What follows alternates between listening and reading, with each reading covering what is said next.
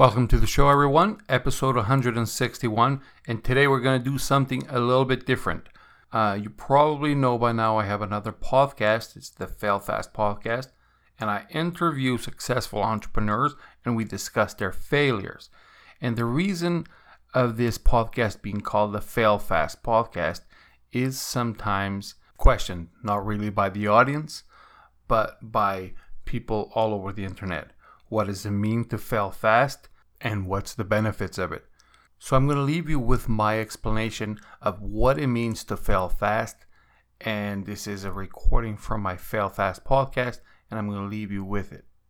A lot of people hear the term fail fast and they don't really know what it means or why we would like to fail fast.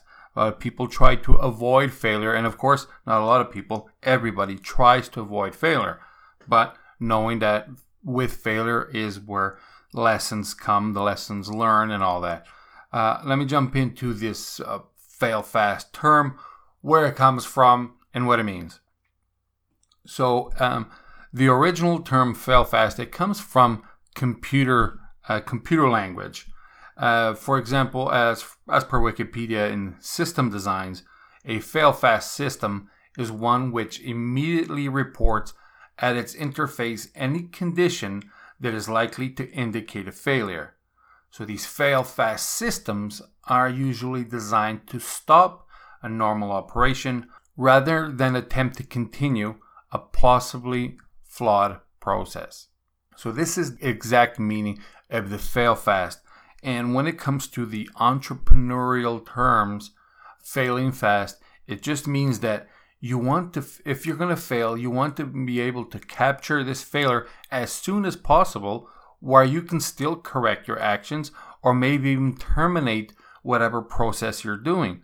For example something that i do often is i private label products and i launch these products physical products and then i sell them on e-commerce and namely one of my biggest platforms is amazon. So with testing, every time I find a new product to sell, let's say, for example, I'm going to sell Bluetooth speakers, every time I launch this new Bluetooth speaker, before I even spend a fortune with uh, packaging, labeling, uh, with design teams, marketing, launch strategies, bef- uh, ordering, shipping, all of this, before I do any of this, what I do is I analyze some of the competitors and I look for their failures. That will minimize my risk by seeing where they failed, what they failed at, and the reason why, if possible. And th- th- of course, this is possible to do. Everything can be done by analyzing competitors online. Software can do everything.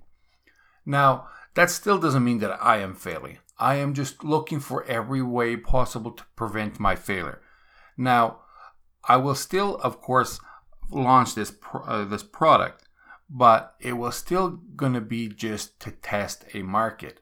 And if the market test doesn't pass my minimum objectives, I'm not going to continue with this product. That means if it failed, it failed right there. So I failed fast. I didn't get too much into financial trouble because of this product.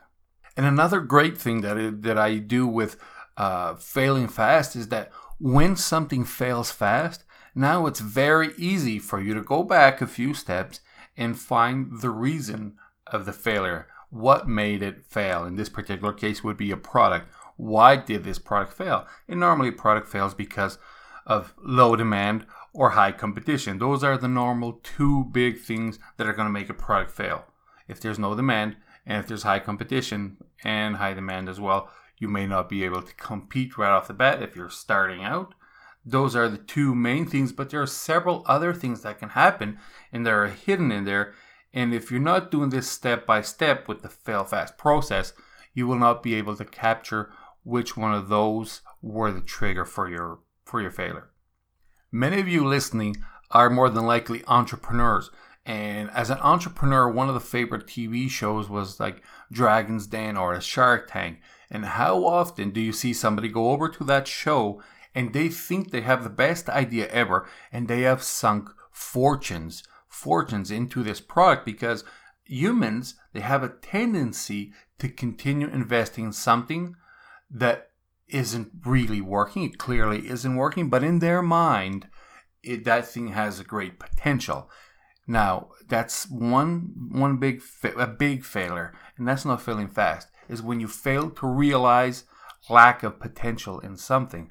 Now, this big failure is the opposite of failing fast. Now, it's something that you are in so deep that what can you do after you spend your entire life savings, your family's life savings, you've remortgaged your house into something that clearly isn't working, but you didn't see it until you're in this big hole. What can you do now?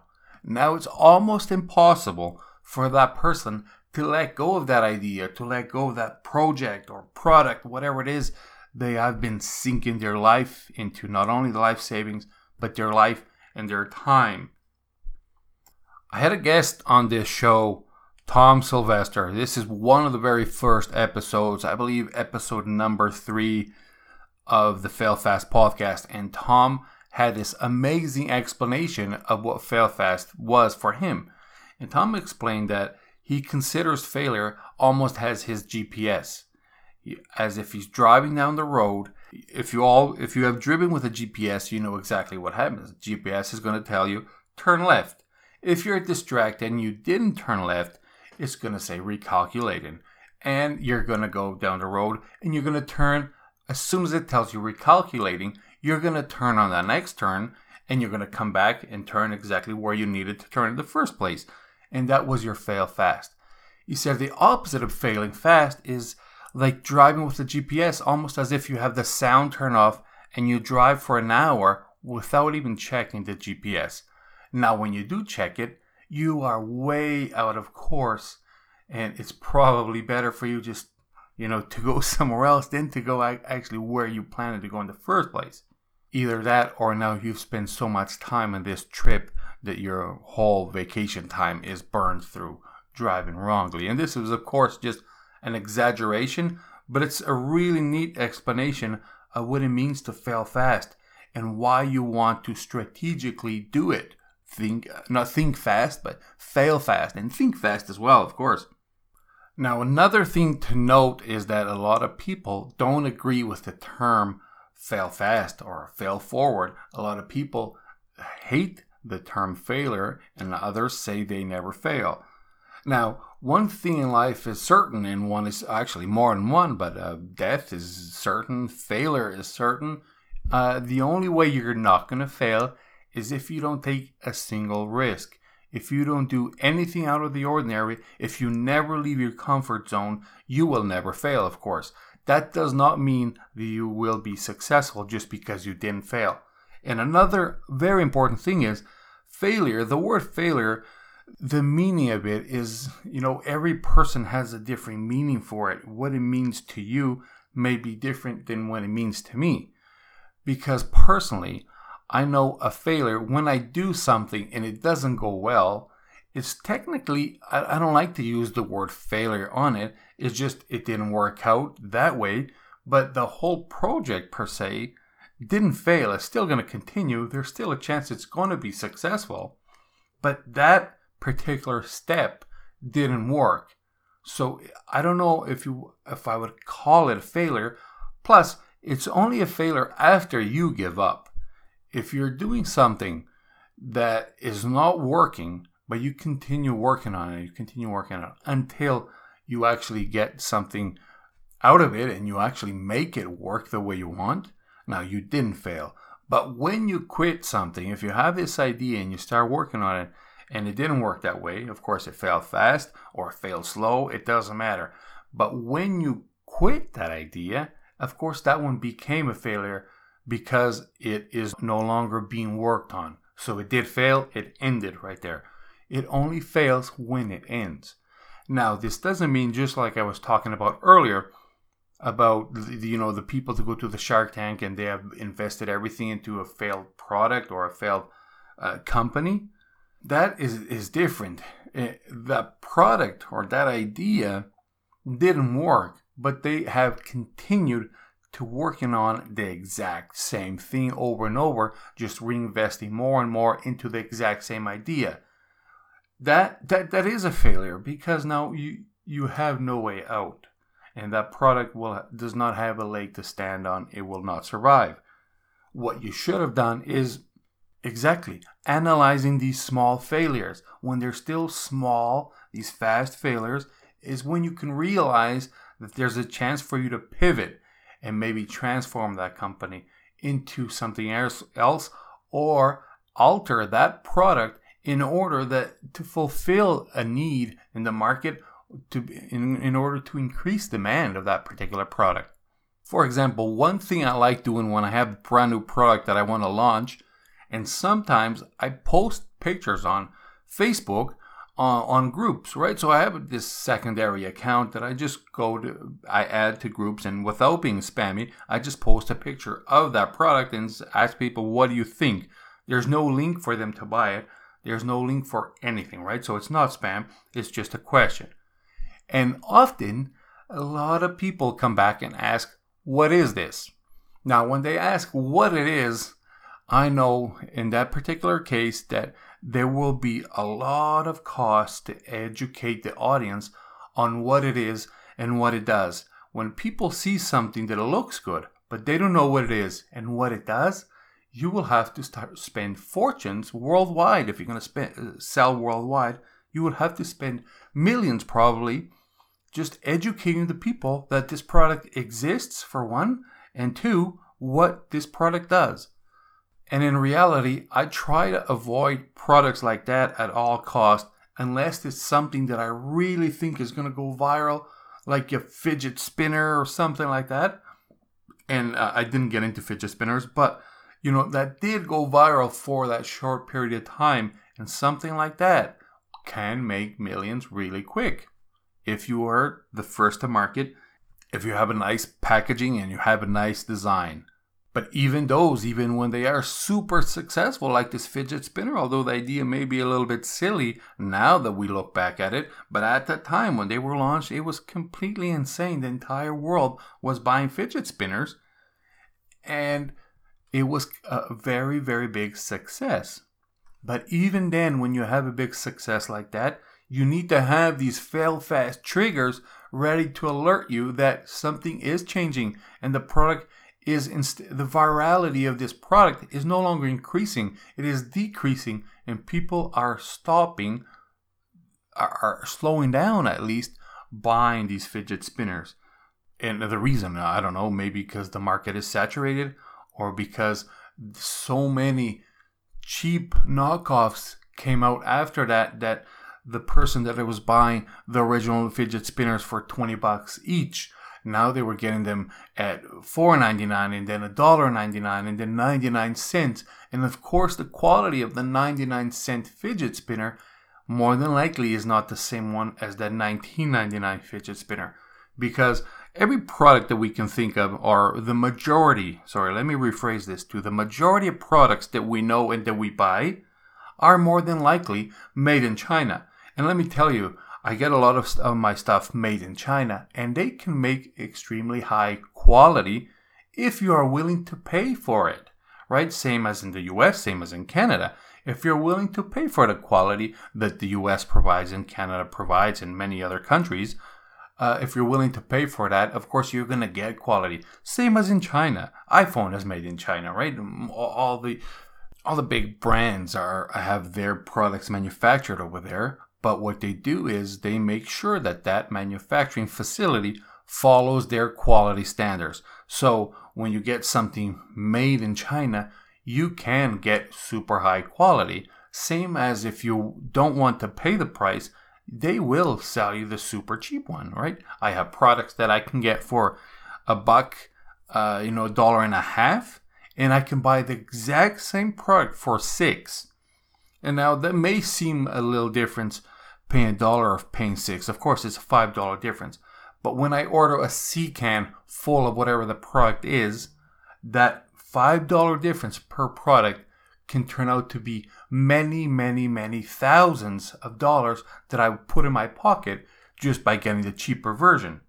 But now what happens when I buy that cheaper version version is that the the one dollar product, if I'm gonna sell it for 19.99 on Amazon, that $1 product more than likely is going to give me some bad reviews. More than likely, I'm going to have a ton of refunds, returns, and unhappy people. While if I increase that, I'm going to lose, or not lose, but I'm going to make $5 less per product. And if I sell this $6 product also for the $19.99, I'm still going to be making a profit, of course. But now I will have more happy customers, more people willing to come back and even refer my product to their friends. But enough about the products here. Let's talk a little bit more about failure. And I want to give you a good example. If you are in a company that has salespeople, for example, you would have a monthly or weekly, bi weekly reports given to you by those salespeople. I'm hoping that is the case. If, if that is not the case, maybe you have to go and maybe implement that. But by having this, what you're going to do is monthly, weekly, bi weekly, whenever it is, you're going to check these reports and see the amount of sales that uh, are being brought in by each salesperson. Now, if you saw that first quarter 2017, uh, this person brought in so much, and then first quarter of 2018, this person brought in so much, and then second quarter 2018, even less, and then you know you you see the pattern here. Now, if you have this on a weekly, bi-weekly, or monthly basis, you can actually see that there is something happening. There's a trend happening in this person's sales. Now, if you don't have this, what happens is a month goes by, two months, three, four, a year, many years can go by when this person is not performing and you have no idea. And that would be a failure for you as a business owner or a business manager. Now, when you do have these stats, what you can see is that there's a, a quick failure that you caught there. So a fail fast safety feature. And now you go analyze this. And when you realize that the person is not performing, now you have you know you have two options. And those options would be you either uh, you know terminate that person because of that, or you do the right thing and you would actually talk to that person, find out the reason why, or maybe give them more training. And now the reasons the reasons why or what you do to fix this, of course, that is up to you. I'm just saying that the, the the obvious thing that up until now was super obvious to most companies was we'll just terminate the person. That may not be the best option for you, and definitely is not the best option for them. Anybody that feels welcome and has uh, motivation. So maybe you can give this person the motivation and you know find out the reasons why, and you can have this top performer in your hands without even knowing it. But again, if you're if you're not using a fail fast system to analyze your failures, you're not going to come to that conclusion till it's too late. By the time it's late now, the only option is really to let go of this person because after years of not performing, it, it just became a default situation and a default mentality for that person that they don't have to perform. So act early and you can save both. You save your business and that person's job, and you may be surprised with the performance. All right, enough about that. Now, everybody that comes in the show, I often, not often, but I every time ask people what is a book that has influenced them the most? What is their favorite book? And in this case, I'm going to let you know some of mine. One of them is, of course, Think and Grow Rich by Napoleon Hill.